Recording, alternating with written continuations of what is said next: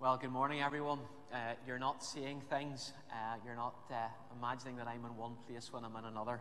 Uh, our sermon this morning is pre recorded, and I'm encouraging us all to turn to Ephesians chapter 5, verses 21 to 33 today, in this very important and key passage in Paul's letter to the Ephesians. Ephesians 5, verses 21 to 33. Within the space of just two pages in the Times newspaper on Saturday, the 4th of July, were two book reviews. One focused on the historic abdication of King Edward VIII from the British throne in order to marry American divorcee Wallis Simpson. For those of you who are that little bit older, you will recall the national crisis that this created. And for those of us who are younger, well, go and ask someone older about what happened and why it was such a scandal in its day that resulted in our current Queen's father unexpectedly becoming the king just as the Second World War was about to commence. It was a fascinating period of time. The author of this book, called The Crown in Crisis, summarizes the former King Edward's life like this He was a wretched ruler, an obsessed and demanding lover, and bar the odd instance of compassion and decency, a selfish and thoughtless man. The other book that was reviewed is entitled The Art of Her Deal, and it's the biography of Melania Trump, the Donald's wife. And the question is asked well, what is her deal with the president? As she herself acknowledged some years ago when asked whether she would be with Trump if he were not rich, she replied, If I weren't beautiful, do you think he would be with me? The author comments this is a transaction as much as a marriage. But whether you're watching Loose Women or This Morning on ITV or one of the soaps, or have been through marriage classes before your own wedding, have had a happy marriage or an experienced a broken marriage or in a rocky marriage, or maybe you'd love to be married, everyone has an opinion on this most intimate and God given gift. All of us have been shaped by our experiences and culture when it comes to marriage, and that is what makes Ephesians chapter 5, verses 21 to 33 so important and so radical. And yet, unavoidably and inescapably, in Paul's writings, here is a section on husbands and wives, how Christian marriages are to function and flourish as a practical outworking of the wonderful gifts of grace that are ours in Christ. I have no doubt that some of us may disagree with what I'm saying today. And that is your prerogative. But so long as you disagree with me from a biblical perspective and not just out of our own selfish ambitions. Some of you will think I have gone too far today, and others will think I've not gone far enough. But all I can humbly ask is that God would speak to us through His Word, and that by His Holy Spirit, so His voice is heard above our feelings and the baggage that all of us bring to this, and the culture that has sought to squeeze us into its mold rather than the image of God. So I think it's important today that we pray before we go on. Let's turn to God as we pray. Father in heaven, you're the creator. You've made us male and female in your image and likeness. And you've given marriage as the basis for stability and security in human society. We value this as it is clear you value us. And as we come to consider this most fundamental relationship for humanity, may we consider it all in the light of your glory. For you withhold nothing that is good for us. And what you give is always for our good. And so, as we consider your truth in these words, speak to us, O God. And may all our concerns and queries, answers and anxieties be found to have an answer, a hope, and a purpose in this your word and your purposeful plan. We pray this with open ears and soft hearts. In Jesus' name, Amen. This morning and the weeks that are to follow, you couldn't read a much more gritty passage. A passage that is so revolutionary that if Christians really started living it out, would transform our society and how people view us and the Jesus that we serve. This passage starts at home. It takes us into the kitchen and the living room. It takes us into our driving and our cars together, our conversation between husbands and wives, parents and children, even into our workplaces, employers and employees. But please bear in mind over these weeks, there is a key verse that acts as a headline over the whole lot Ephesians 5, verse 21, that says, Submit to one another out of reverence for Christ. What do we do with the gospel of our Lord Jesus Christ? How do we internalize it and how does it change the relationship that we're in? This morning, we need to ask ourselves in regard to these same relationships is the risen Lord Jesus the master of our everythings? There are just two main points that I want to leave us to consider, and they're fairly fluid. They, they interact today as we study this passage together. And the first is this it is practical as we work out submission and sacrifice. In this passage, we read something startling about marriage, something that lifts marriage to an incomparable place in terms of human relationships. Paul describes marriage as a reflection of the relationship between Christ and the church. It's to be a, a living drama lived out amongst real people in this real world, and it's to reflect how Christ and the church relate to one another. Verse 23 the husband, the head, even as Christ is head of the church. Verse 24 as the church submits to Christ, so wives are to submit to their husbands. Verse 25 Husbands, love your wives as Christ loved the church. Verse 29 For no one ever hated his own flesh, but feeds and cares for it just as Christ does the church. Now, I know that not everyone listening today is married. Some of us are single. Some are divorced or separated or bereaved. Some of us are recently married and others are anticipating marriage. And maybe hearing these words can be confusing or hard to take in. As it would be easy to say that this has nothing to do with you, that this sermon is irrelevant to you. But please remember that this letter was read to the whole Ephesian church as they met together. Everyone there was listening in, and yet not everyone there would have been married. Not all of them would have been slaves or masters. Not all of them would have been children, as it were, to parents who were in that gathered congregation. But these words speak to all of us. What Paul is urging us to do is to be in prayer and support for Christian marriages in this first instance. For what is seen in a Christian marriage is God's chosen example for the world of what Jesus' sacrifice for sin and his submission to the Father look like. So, if you are a lady looking for a Christian husband, or a man seeking marriage to a Christian lady, these are foundational truths that cannot be overlooked in the misty eyed heat of romance. I would encourage you to reread Ephesians chapters 1 to 3 and see how once God sets his love upon his people, that bond is unbreakable and it's non negotiable. It is a permanent, settled love that cannot be broken. Men, let's face it, we are such fickle beings. We can let our minds go wandering rather than have that fixed and determined, committed, radical affection that focuses our attention on the bride that we married two or 12 or 42 years ago. How many marriage difficulties occur because a husband is too lazy to pursue, to woo, to encourage, to nurture, to take time with his wife, to treat her as the apple of his eye, too distracted by other things, too tired to try. Too many of our Christian men are like Christian teenagers, still living out their fanciful boyhood dreams of computer games and building projects and cars or sport in their 20s, right the way through to their 60s and 70s. Men who have failed to grow up Peter Pan, all flighty, aging, but no maturity, who have shown little to no spiritual leadership in the family home, more interested in fences and lawnmowers than wives and family, leaving spiritual leadership to a whim, to chance.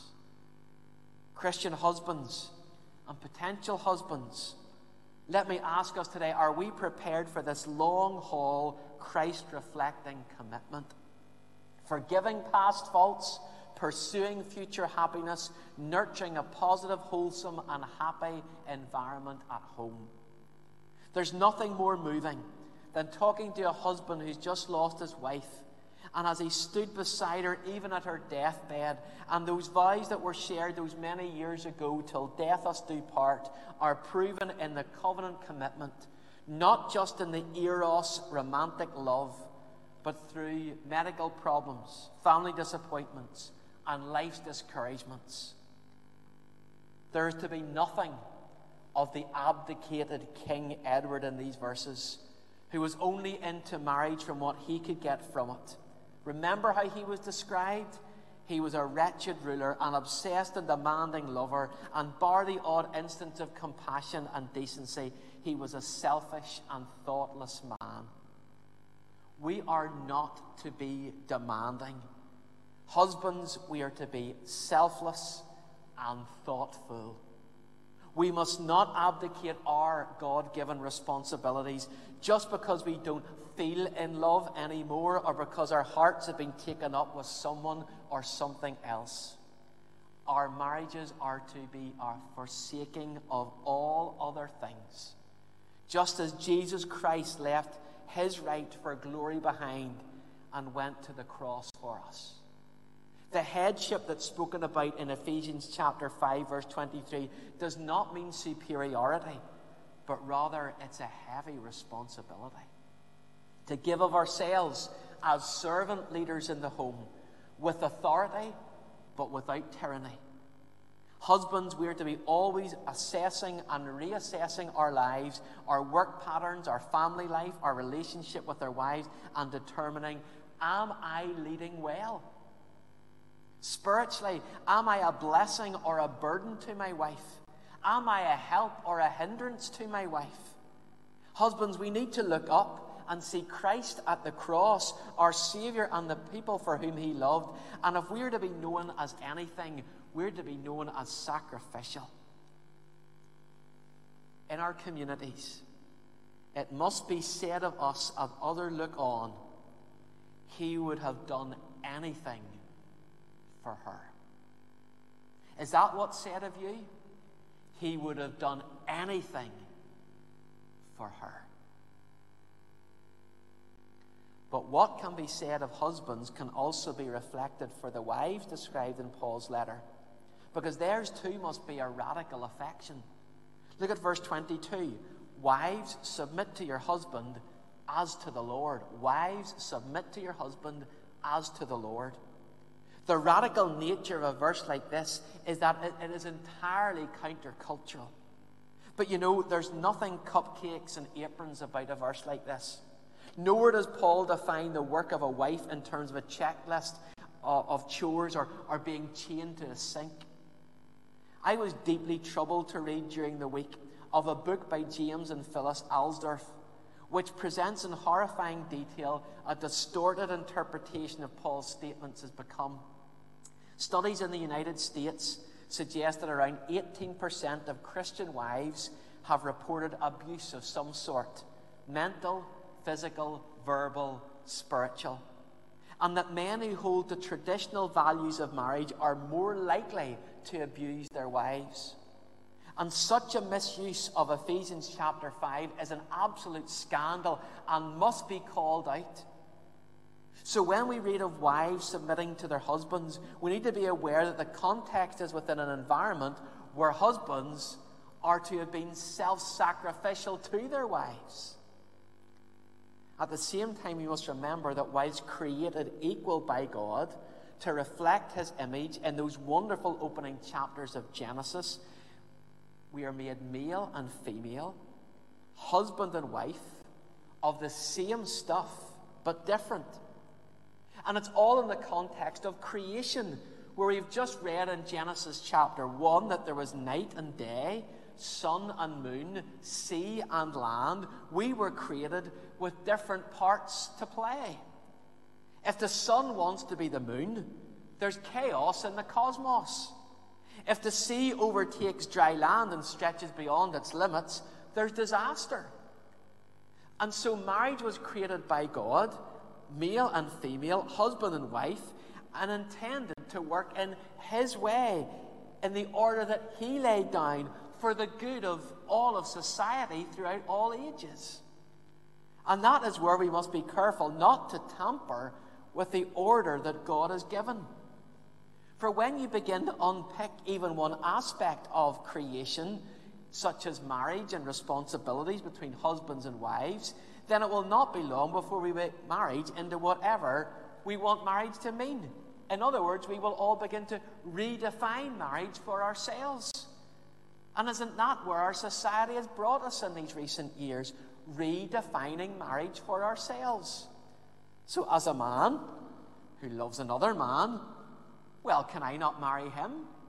Or if I have one wife, but I have another woman that I love, well, can I not marry her as well? By bringing us back to creation order in Ephesians chapter 5, verse 31, do you see it there? We're reminded how things are meant to be. Ephesians 5 and verse 31 says, For this reason a man will leave his father and mother and be united to his wife, and the two will become one flesh. We're reminded what a wedding, a marriage, leads to.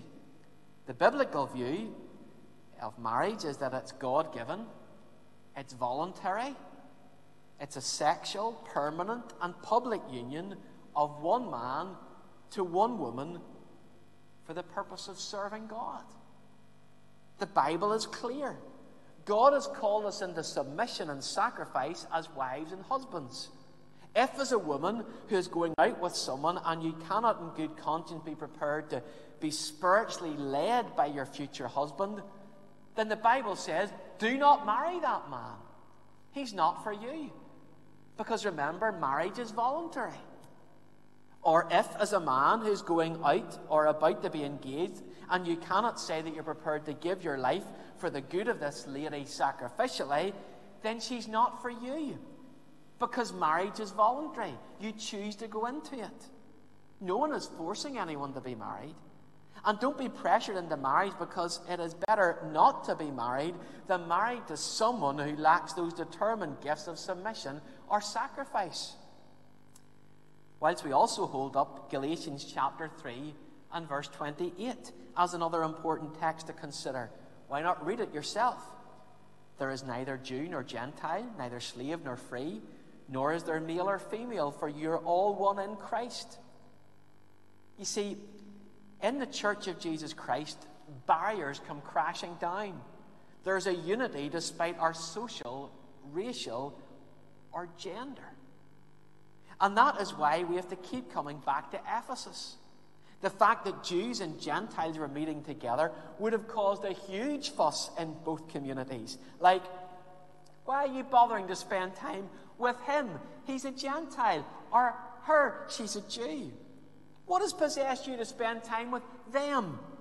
They're the wrong sort. Or when it comes to slaves and masters, there would have been this societal snobbery of why are you spending your free time meeting in the same house and inviting your slaves to join you? Have you lost it? Do you not know your standing? The same could be said with women now meeting with men in this crazy new thing called church. This gathering of misfits was topped off by people of both sexes eating together, singing together, showing respect for one another.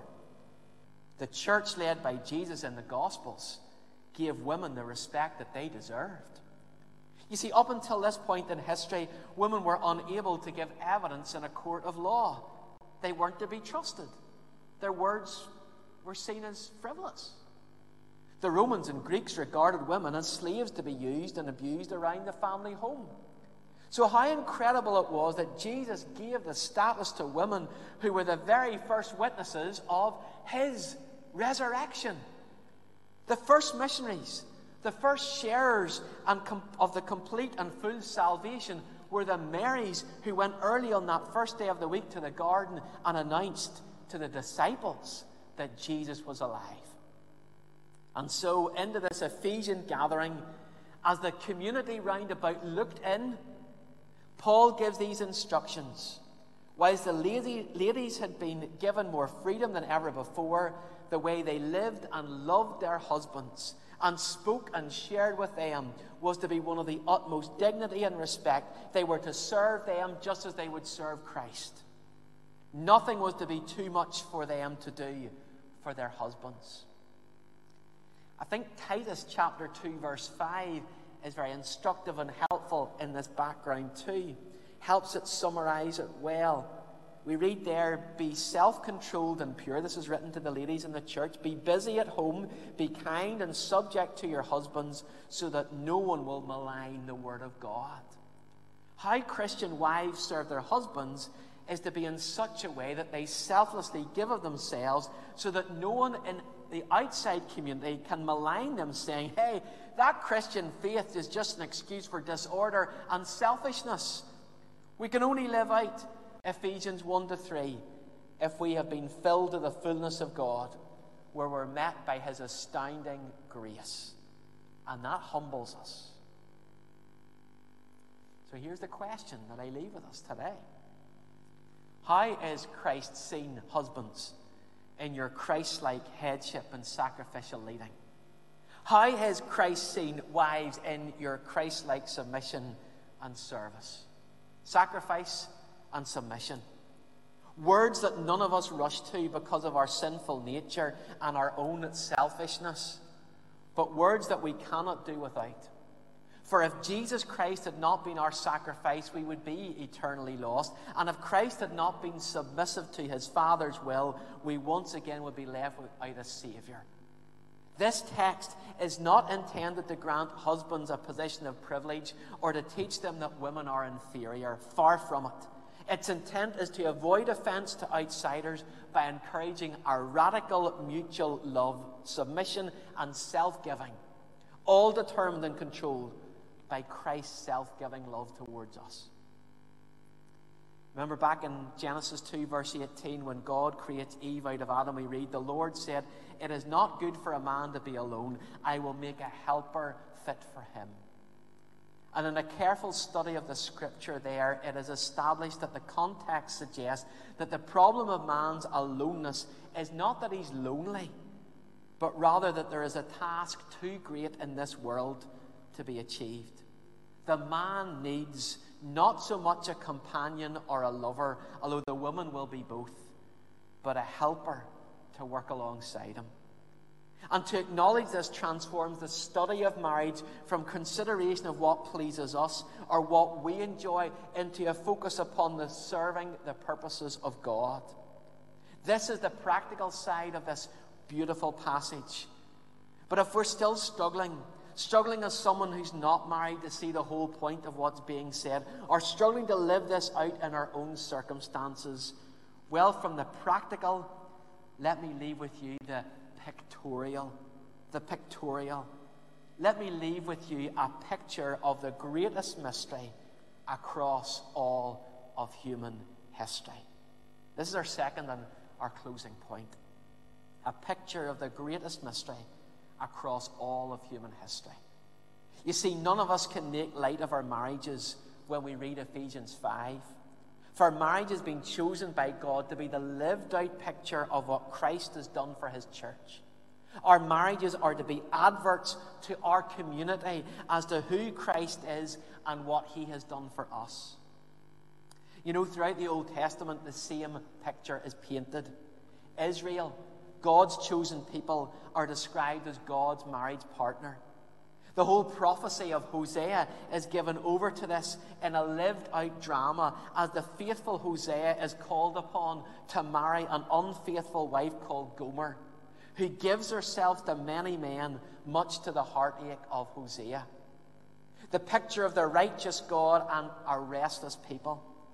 And also in Ezekiel chapter 16, verses 1 to 14, it also supplies for us the best example do take time to turn that up later. It's there that we have God who brings to birth for himself a people. And he cares for that people, he washes that people, he marries that people, and he adorns her, his people, Israel, with splendor, all because of his gentle, loving commitment that he set upon her. He only has eyes and wealth set apart for her. But there we read that she rebels. She begins to get proud about the beauty. She believes that her jewelry and her looks and her riches and her finery are all self made and for her to squander and do what she likes with them. And so Israel gives herself to other gods. The Lord's beloved one loves everyone but him. But our God does not give up on his people. And so we read on behalf of his church here in Ephesians 5, verse 25, that he loved the church and gave himself up for her. The importance of Christ's love in Paul's thinking cannot be overemphasized. It's at least the fourth time in Ephesians he's mentioned it. And we're left stunned by the sacrificial steadfastness of the heavenly bridegroom's covenant love for his bride. And we read in these verses that his plan for his bride is to make her holy, cleansing her, presenting her in eternity as spotless, without stain or wrinkle, without blemish, holy, blameless. That's what verse 27 is all about. That is God's great plan for his church. Oh, what goosebumps that gives me. What joy fills my heart when I read that. That his love is settled upon us, his people, his restless, flirtatious, and faltering bride. You see, Christ went to the cross as a willing victim. His action was a supreme demonstration of his love for his people, the depths that he went to to redeem her. How Jesus was spat upon and humiliated and kneeled and died all for his love, his beloved one, his bride. Christ showed no limits. He gave himself for us. And he loves and he cares. And in verse 29, we read that he continues to do this work on his church. He feeds, he cares, he irons out the creases, he rubs out the stains. You know, it was said that when Michelangelo was asked how he carved the magnificent statue of David, his reply was reputed to have been, I looked inside the marble and just took away the bits that weren't David. Whether it's because I'm called David or not, that touches my heart. And that's what Christian marriage is to be like. That, that's the vision for this God given relationship is to reflect Christ and his bride. It's in marriage that we have one of the greatest discipleship networks of all time where God chisels away at each of us. It's to look at our husbands or wives and say, I see what God can do in your life, and I want to be part of it. I want to partner with you on the journey that leads us to God and His throne. And when we get there, I will be able to look at your magnificence and say, I always knew you would be like this. I got glimpses of it on earth, but now look at you. How wonderful that will be.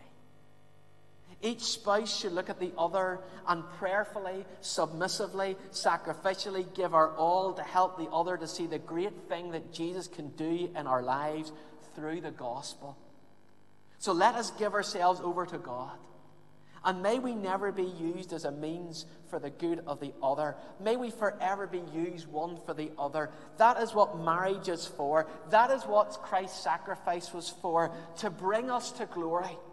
He loves us, and just as a husband loves his wife, one in flesh, physically joined sexually, emotionally, mentally, in the most intimate terms, sharing the same name, living under the same roof, as his bride are one with him we read in verse 30, we are members of one body, his body. Do you see the unity again? The loving solidarity, the inescapable eternal solidity. That's the mystery of verse 32, isn't it? This is the profound mystery. I'm talking about Christ and the church. For husband and wife, read Christ and his church. And remember, he is the perfect husband the humblest servant, but at the same time, the most loving leader. This is what you might call this body theology of our unity with Him. It's powerful. It is one of God's greatest revealed mystery, and it's the place from which all our Christian lives are to be worked out. Our church life, home life, married life, work life, social life. If we are the bride of Christ, if Christ is our bridegroom who gave his life for us, at one with Him in the body of Christ as believers, sharing the same name, one day sharing the same home. This is the basis of all our ethics, how we live in this world. No longer are we to act on our own. Whoever we are, wherever we go, whatever we say, we do it as part of the body of Christ. We do it all for Him, in Him, with Him, unto Him. And that includes most especially our marriages.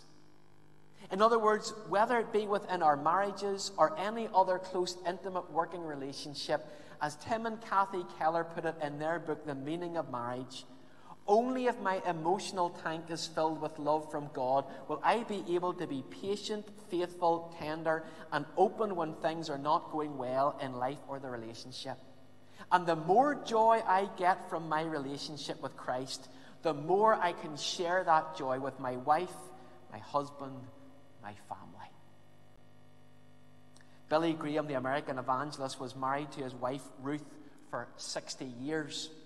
He was often on the road and away from home for months at a time, and when he arrived home was often tired and weary.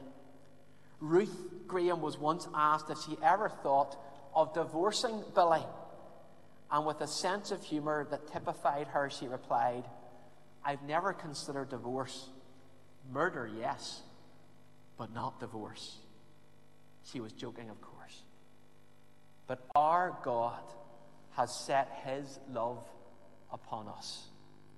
As sinners, we deserve to be cut off, murdered, judged for our sin, yes. But he took it all upon himself at the cross. He loved us and gave himself up for us. so we might neither be divorced or distant or die without his love.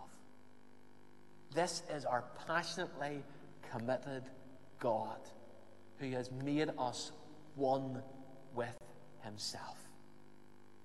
Unlike the Trumps, dear Donald and Melania, we are married to our Saviour, not because we are rich or beautiful but rather in his grace filled love towards us. He took us, those who were spiritually ugly and spiritually bankrupt, and lifted us, and he's begun to make us beautiful and rich in the heavenly places. That's why, in all our thinking, we must start with the grace of Ephesians 1 to 3 before we get into the grit of Ephesians 4 to 6 because we can only love others as we come to understand how much He has first loved us.